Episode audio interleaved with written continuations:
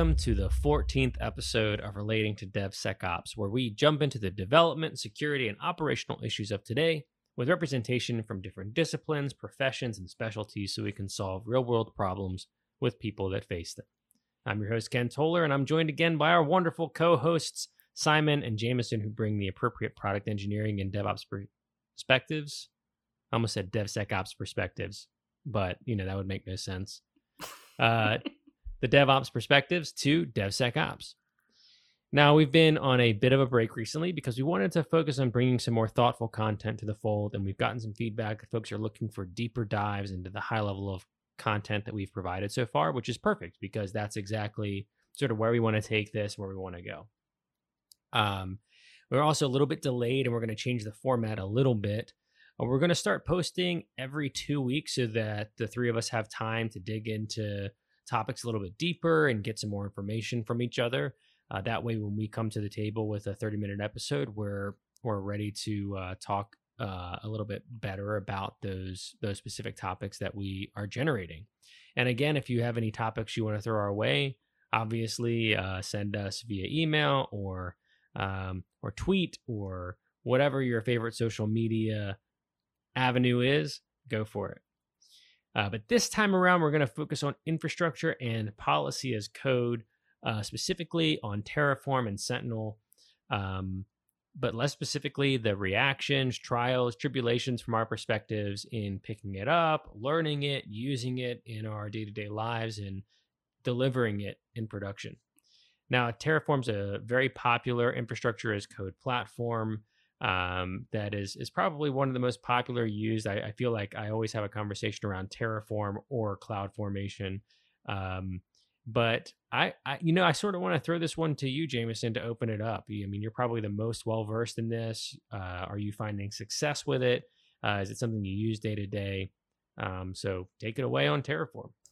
Sure. Yeah. So no, I mean, Terraform is a fun topic for me. Uh, I know I've said it before. Terraform is probably one of my favorite topics, uh, added to the list of my other favorite things, I guess. But um, it, it's kind of an interesting story, right? And I think a lot of folks are probably in a similar spot to where I see most people are today, where you're kind of treading that balance of like you want to use AWS services, but cloud formation, uh, it, it, it's gotten a lot better. Uh, there were times where I think Terraform kind of became popular because of gaps in cloud formation and and that's kind of how I came into Terraform. I think originally I, I, had played with it in like 2015. It, was fairly new still um, at that time, and then um, you know I, I didn't start really heavily using it as a full replacement for CloudFormation until until 2017. But it, it's kind of an interesting history of infrastructure code tools because um, and and we'll get into. I know we've talked about the Cloud Development Kit before, and and you know potentially doing an episode on that.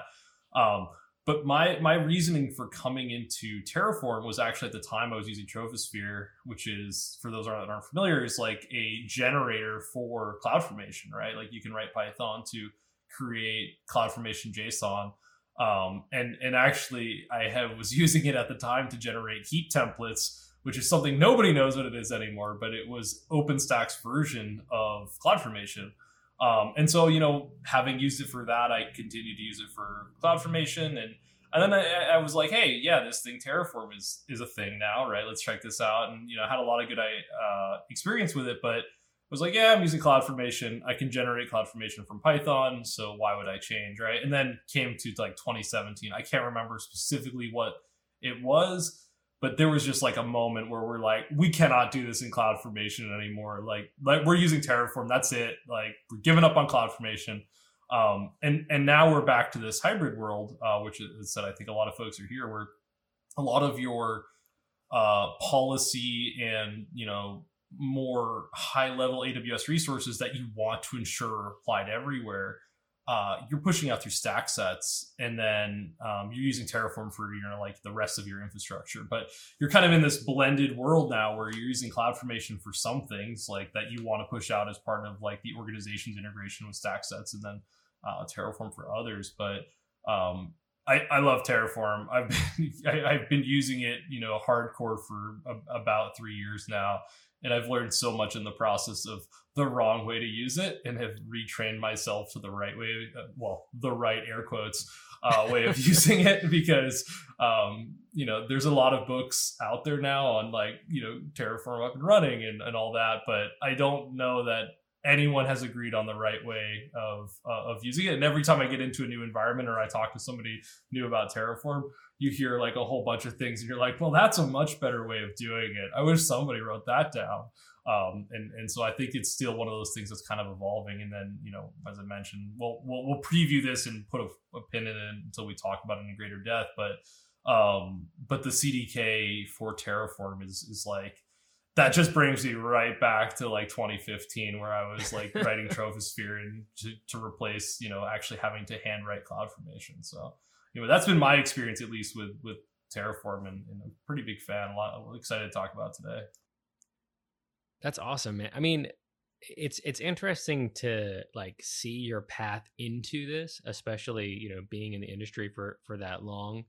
Um I have like a much a shorter time span of which I was in, introduced to Terraform. But Simon, I mean, you don't deal with this on a day to day basis at, at, all, I would imagine, unless I'm wrong.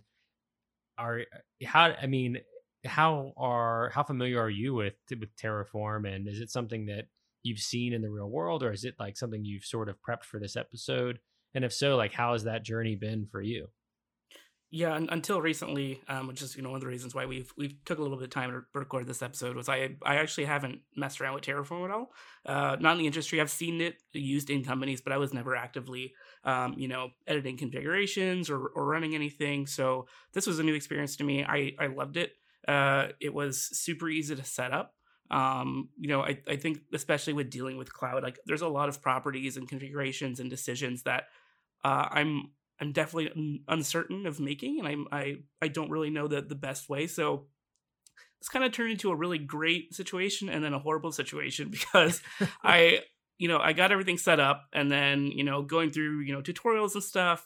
They, they start listing you, you know, a few things and suggestions on what to do, and my brain immediately went to, um, know, how other how I handle other configurations, which is give me an example um, so, you know, going to GitHub, going to Stack Overflow, I start copying things that maybe I understand, you know, 10%, 15%. There's some other properties that I'm skipping over. You know, I'll let future Simon think about that. Or, you know, that's probably just a good standard. And my my my fear and, and my my difficulty with using it, uh, I guess I wouldn't say difficulty because it was a pretty great experience, but the the concept of of having a template to me, I think is really useful because I want to make sure I'm doing the right thing and like having having a template to work off of rather than you know going my own way and, and searching for you know what might possibly be a good fit for me would be really valuable. And you know maybe that exists somewhere other than just random you know google searches and and stack overflow and and you know what have you. But I, as a as a from coming from a product engineering perspective that part was a little bit daunting to me. Got it. Yeah i mean so Jameson, you know, for for someone like Simon that maybe is has not been involved with this since 2015, and even someone like me who's probably only picked this up in the last two years or so. Uh, you you mentioned books on best practice and all that. Um, would you say that I, I'm imagining that's from a um, efficiency standpoint, uh, and not necessarily a security or an or an engineering standpoint? What what are those books that you that were you found most helpful, or are there any any sources that you would go to for uh, like to start today? Yeah, no, I mean that's I'd say that's the thing, right? There's a there's a number of books that have been written as far as like similar, you know, to all your uh, modern technologies, right? Is, someone always writes a book, right? And and yeah, it's a good primer um, of of kind of getting into it.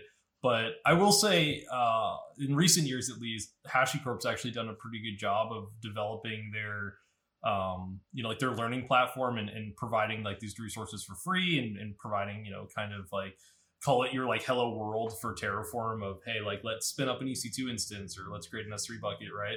And kind of walking you through that process step by step of like, here's everything from installing the tool to actually like running a Terraform plan. And then like, oh, hey, how's, here's how you do it on Terraform Enterprise in case, you know, um, you're so fortunate.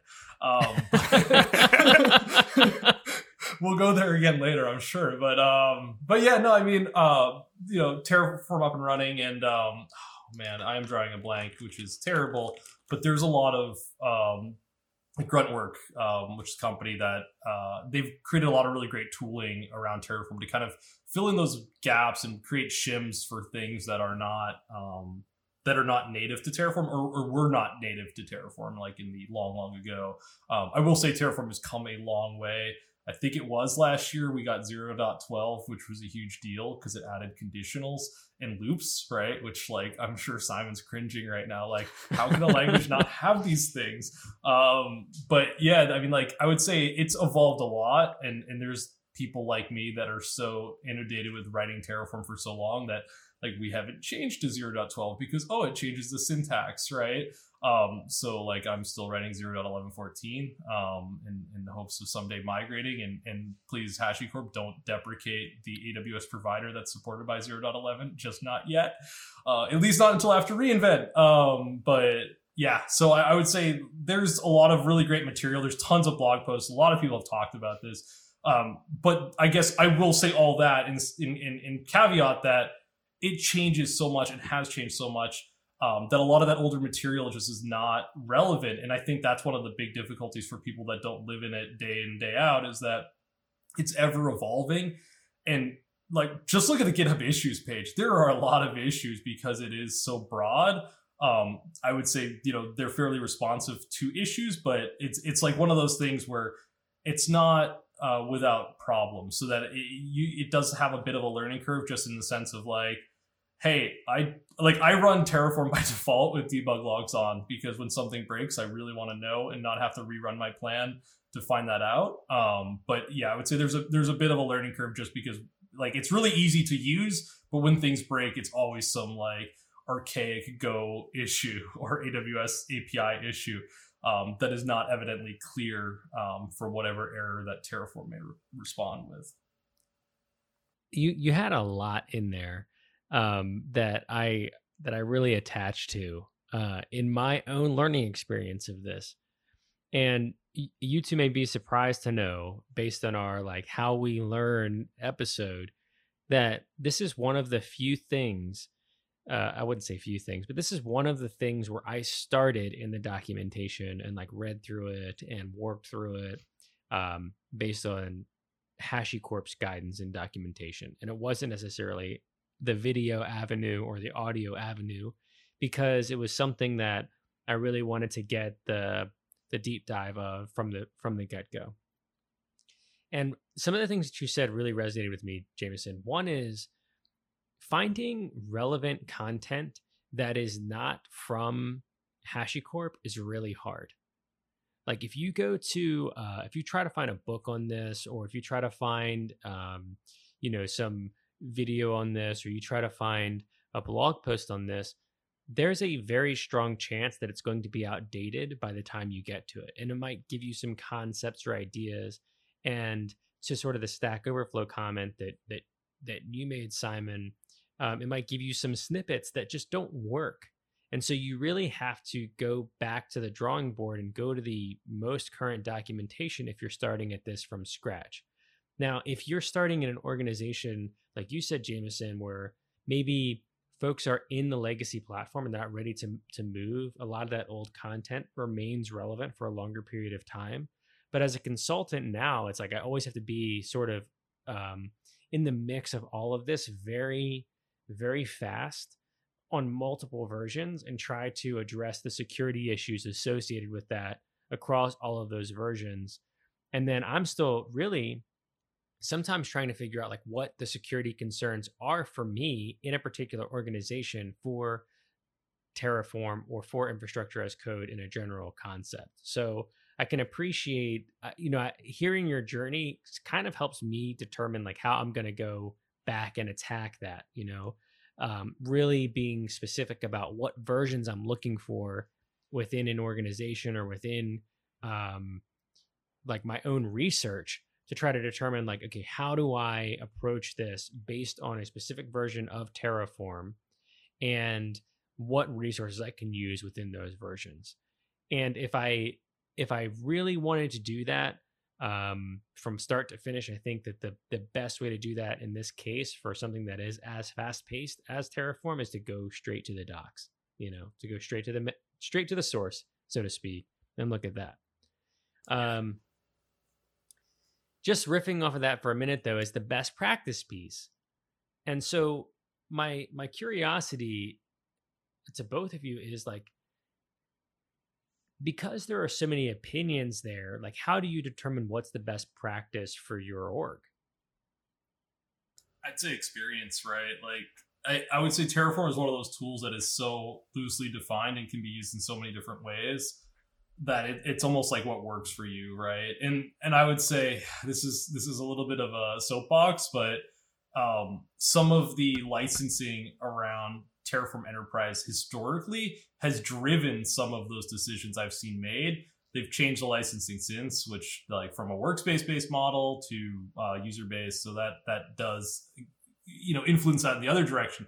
But I would say that the best practices that are outlined are not are, are hard to find, right? Like there's, you know, hey, here's like the best practice of how to use this resource based on the best practice of this resource from AWS. And like you can extrapolate from that, like this is how I should implement an EC2 instance, an S3 bucket, etc. But as far as like how should I segment my Terraform and, and how should I organize my my resources.tf, right? My workspaces um, I would say it's loosely defined, and, and like I've seen it work in a number of different ways. Where, yeah, like I give each dev team, you know, they have their own workspace, they work in there, right? And like that's you know that's safe because they'll only blow up their own stuff, right? And then on the other side of that, I've seen every application has its own workspace, and like I have 200 applications, so I have 200 workspaces, and like yeah, they're all just paths in my S3 bucket to my state or to my, you know, whatever I'm using for my back backend state Consul, etc. Right, whatever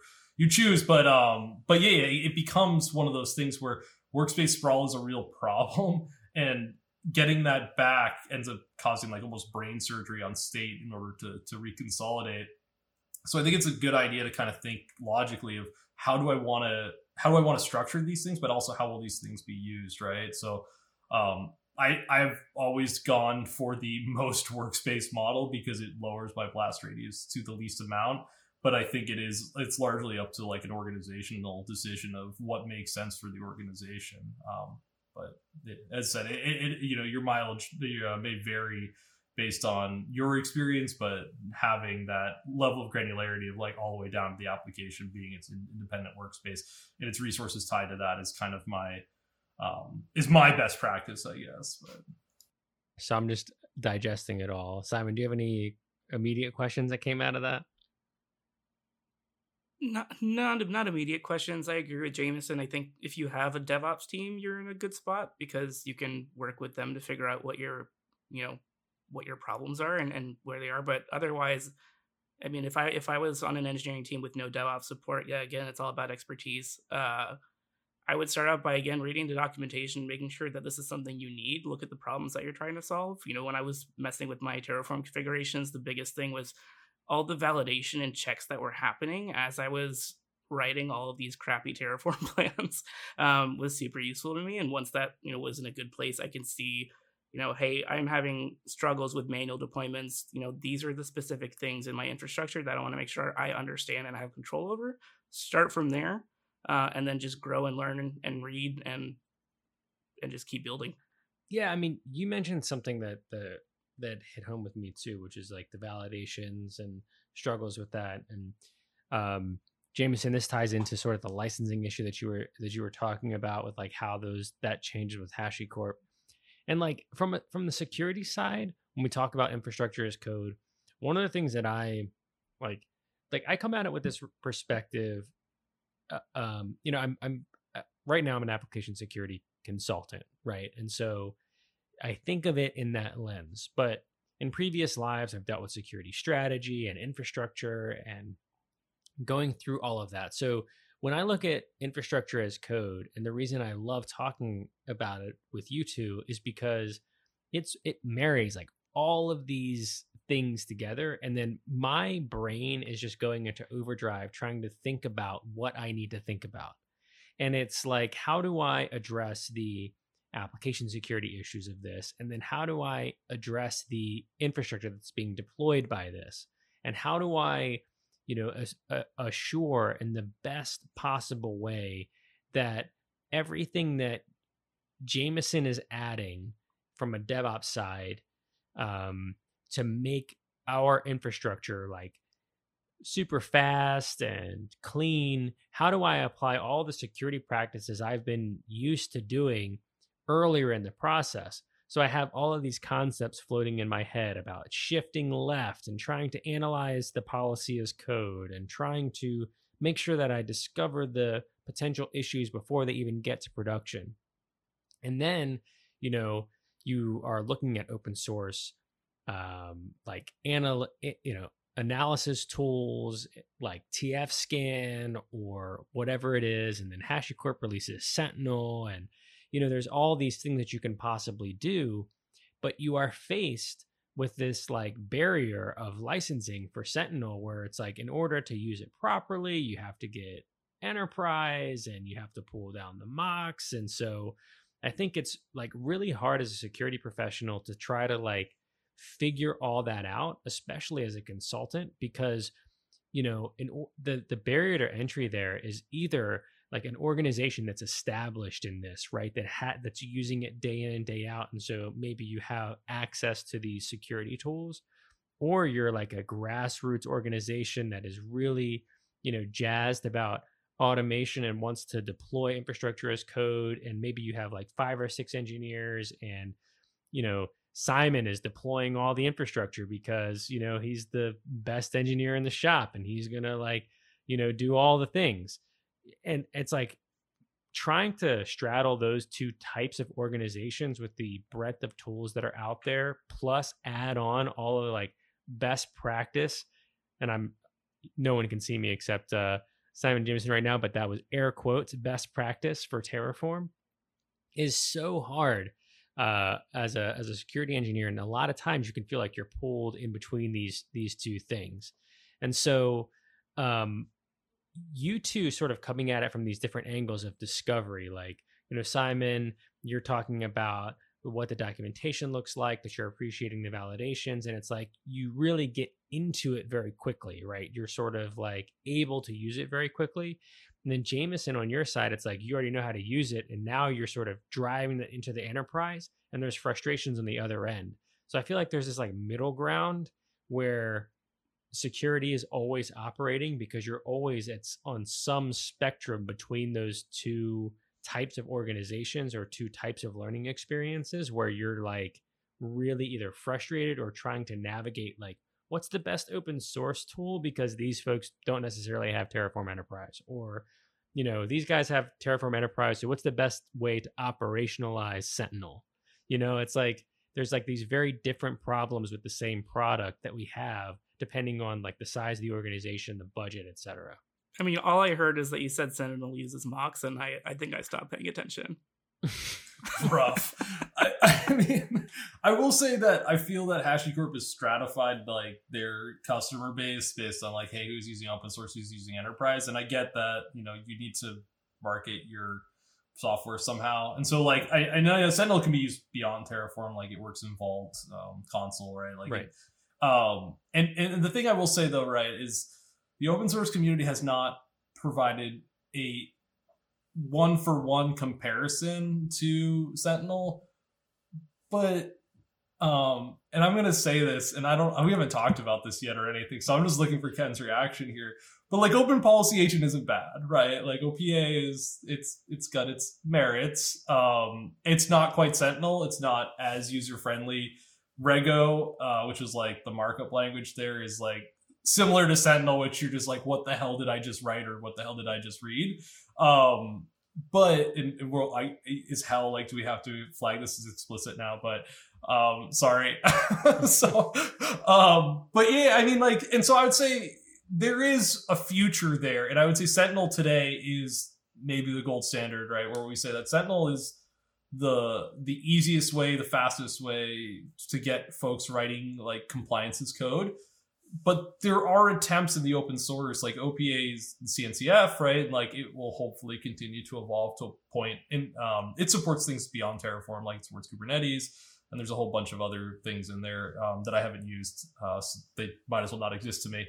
Uh, people worked on them, so I appreciate them in either case. Uh, but I, I would say that I would like the goal for the industry uh, should in the community should be to create things that are feature compatible to these commercial offerings so that we can everyone can use them right? Because right now we talk about a test pipeline and if we talk about sentinel in that test pipeline we're like alienating anyone that doesn't have uh, significant budget right? And so right. um you know you talk about your test pyramid or whatever right? And, and ideally my is part of that like my compliance tests would be part of that um, and and just like the way things are today it's not achievable with sentinel just because of, for for everyone at least. Well we'll get to the mock statement in a second but i do want to react to open policy agent rego. Like honestly i haven't used any in any real world scenario and i think that that it you know maybe that's on me right? But um uh and rego i hadn't even heard of until you just mentioned it so you know that's that's fine. I think part of what we want to highlight is you know what can we draw attention to maybe to talk about in a future episode to research dig into. But i think what attracted me to sentinel um, was that it was easy to use right? That you had you know there was this there was and and that is the focus of that product is they want to make it as easy as possible for someone to pick up and write. Um, it's kind of like Go, right? I mean, Simon, we, maybe this episode will turn into your opinions on Go, but it's like Go is super easy to learn. You know, so if you wanted to start writing a script in Go or you wanted to switch from Python to Go, you're going to get into a position where it's very easy for you to do that. And that's why it gains so much traction and popularity. Whereas if you start looking at Sentinel and and you find that easy and then you go to OPA you like you get to like page 2 before you're like how does it work? Yeah.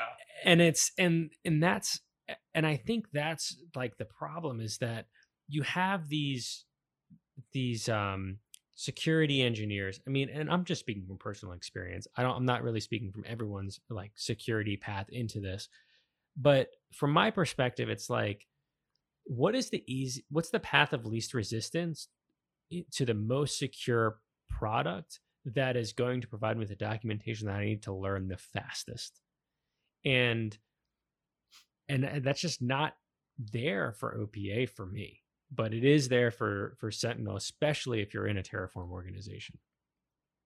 I, I agree with you, Ken. I think there's a, a balance between when you're using a tool, the easier it is to use, likely the less control you're going to have over that tool. And this goes with everything. This goes beyond Terraform. You think about, you know, code as a GUI or something like that. You know, clicks not code. It'll probably be easy. You don't need to be an engineer anymore, but you lose access to some of those things that you used to have access to. And so eventually usually what happens is you start to have kind of these these backups and these these back doors where you have to now like almost reverse engineer what you just implemented to make it harder so that people can do specific really nitty gritty things. And i feel like security is probably in the hardest boat for that. So i mean if sentinel's working for you that's great. That's not that i mean at least in my opinion that seems like a rare a rare occurrence on security side where it's delivering exactly what you're doing and it's it's pretty easy to integrate so a couple of things like the clicks not code thing is a specific uh, SaaS provider uh, that pitches that, um, where you know their conferences are a great time. I will say that, um, but that I, I feel like we have to talk about sort of application there, right? It's it's like that is a specific way to to deliver a specific type of product and there's the availability for it to to reverse engineer it or to come back and start to develop something that's more complex and you realize well actually we want to develop a custom app.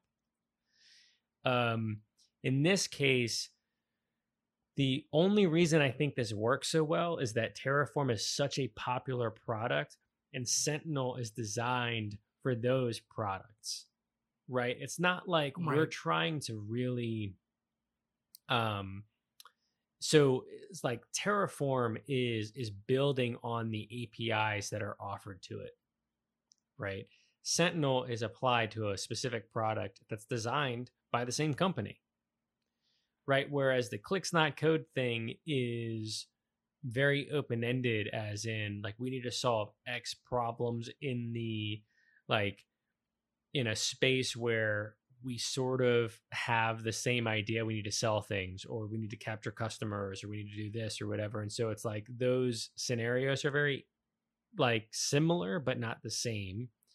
Whereas terraform is restricted to the apis and jameson correct me if i'm wrong here but they're restricted to the apis that are offered to them by the providers that they are supporting. And so it's like a much tighter knit thing than the abstracted clicks not code. Gotcha. Yeah, and the thing I will say the, to your point, Ken, with Sentinel is that, like, especially when we start talking about testing Terraform code, right? Like, you're throwing a, a big book of requirements at uh, a group historically, right? Or a, a not even maybe a group, but like a discipline, which is you know building infrastructure that historically has not had that much scrutiny on it, right? like testing is not something is not something that you know historically you've seen. Um, and already with like even Terratest, right? Like you're expecting people to write Go to test their Terraform modules, and you know, right. right. So it's like you, you and, and you know, depending on what level you're testing at unit test integration test right? It's like there's a different set of tools for each and like sure yeah you can shoehorn certain tools to do all of them but it's more of like you're asking a lot out the gate as far as like these are the things we need to do to test. It's not just like hey yeah um i'm gonna just use my te- my my one testing framework to do everything. Instead it's like i'm gonna use this tool for unit tests i'm using this tool for integration tests i'm using this tool for my compliance tests, right? And and I as I said, like this is a fairly new thing still for and so for a lot of people this is brand new. This is their first experience with um with testing and you know potentially even test driven development. I know test driven development and infrastructure as code is getting to be a popular topic. Um, we won't go there because uh, I can already see Simon like cringing. Um, but but I mean, yeah. So I, I, think that we're asking a lot of of people out the gate, and so when you look at something like Sentinel, where it's like, hey, we've packaged this thing that could be freaking terrifying and made it a lot easier. And hey, here's some reasonable documentation on. Which I will say, when Sentinel first came out, there was almost no documentation. It was like a GitHub repo with a single example of like here's how you use it. Just figure it out from there. And you're like, what does this thing even do? Um, right. And so I'd say, you know, HashiCorp's done a good job since marketing it and building more documentation and training around it. But um, I would say that that's kind of the one advantage I, I, see with Sentinel over OPA is like OPA is just like a whole nother language um, or DSL that I need to learn. Um, in addition, and I, you know, granted, Sentinel is the same way, but like OPA is much more open ended. Um, and maybe that's on the community. Maybe we need to put out like, here's the way to use OPA with Terraform. Which I there are blog posts out, conference talks that talk about this, but you know, not to the same degree that HashiCorp is marketed Sentinel. Um, and I, they're they're both very useful tools. Um, I've personally been using Sentinel more because I have access to Terraform Enterprise, and you know that's kind of that. But um, definitely would like to spend a lot more time with OPA and, and understand and especially because it also can be used, um, you know, to test like compliance as code against Kubernetes, right? Which um, we can't say the same thing about Sentinel. So in the end, maybe that's what makes OPA the the um, you know more uh, the, the better tool here. But it's you know we'll see. You know. Well, this this is like what is driving this episode. I think for me is that Simon, as a product engineer, you're probably always thinking about your users right? And how how do I make this like easy for my user? And What's on a, a user? I'm just kidding. Jen would have your head. uh, but and so and in Jameson, it's like you and I, you and I are the users here, right? So it's like there are these technical users that are maybe not engineers, and so that that line of like what you're offering as a as a product starts to like become more and more technical. And I think what HashiCorp has done a really good job of as a like what the barrier at entry for OPA is, is that they're starting at how do we make this as simple as possible for the user, which is maybe people that are technical, but are not developers or product engineers. And so we need to give them the ability to interface with people that are generating very technical infrastructure as code templates or code that we need to provide them with a way to like generate these policies and audit this because the that is the problem is that typically your compliance officer will come to you or your security infrastructure security engineer will come to you and be like these things need to be in place and then you need to provide proof of that. And so if they were able to audit it quickly and they could deploy that policy and they could be reasonably assured that assured that they wrote it and they were confident in it, then your work to like produce evidence becomes so much less because now they have the ability to write that outright because they don't need to like learn Go or learn Python. They can just write it in Sentinel. And that's where I think we get to our next episode in CDK is that for more technical operators or for more technical people, you can provide like sort of more interesting or ways to look at this. And so it, it, it starts like what's exciting to me in the DevSecOps space for this is like we are blurring those lines a little bit more and more and getting people closer and closer to skill sets. Even even and we're sort of like um, teaching them through example, you know, for like trying to get less technical people into the tech and more technical people into the policy. And that from like the security perspective is really really exciting for me and i think i think that sentinel is doing a great job there and that's why these other open source tools haven't really gotten the traction because you need that technical ability to get there whereas with sentinel you don't. Yeah i mean i agree with everything you said right? And, and I, I also will say the importance of compliance as code right regardless of what the tool is comes from this idea that you know we're democratizing infrastructure. I've talked about this before. You know, your infrastructure. I mean, less maybe democratism. I, have called it infrastructure socialism, even. Um, but yeah. it, it's like, yeah, it's the idea of we're having folks that maybe aren't as aware of what CIDR blocks are. Like, you know, maybe they don't understand private versus public subnets. And, and they're kind of learning these things as they get exposed to it. And so as part of that, we we kind of want to provide guardrails, right, to make sure that no one, you know, drives the bus off a cliff and opens their S3 bucket to the world, right? Um, and so I think that that's kind of the it's it's partially that these are good practices, right? Historically, you know, to audit these things, I have to go through an assessment. I gotta like look at every working environment and say, yeah, are all of my S3 buckets private, right? And, and assess that. Whereas if I can do that as part of my SDLC, right, like that yeah, I'm, I still should be doing that assessment, no doubt, but it makes it so that when I do that assessment, it's less it's it's less likely that I've missed something and you know something snuck its way into production.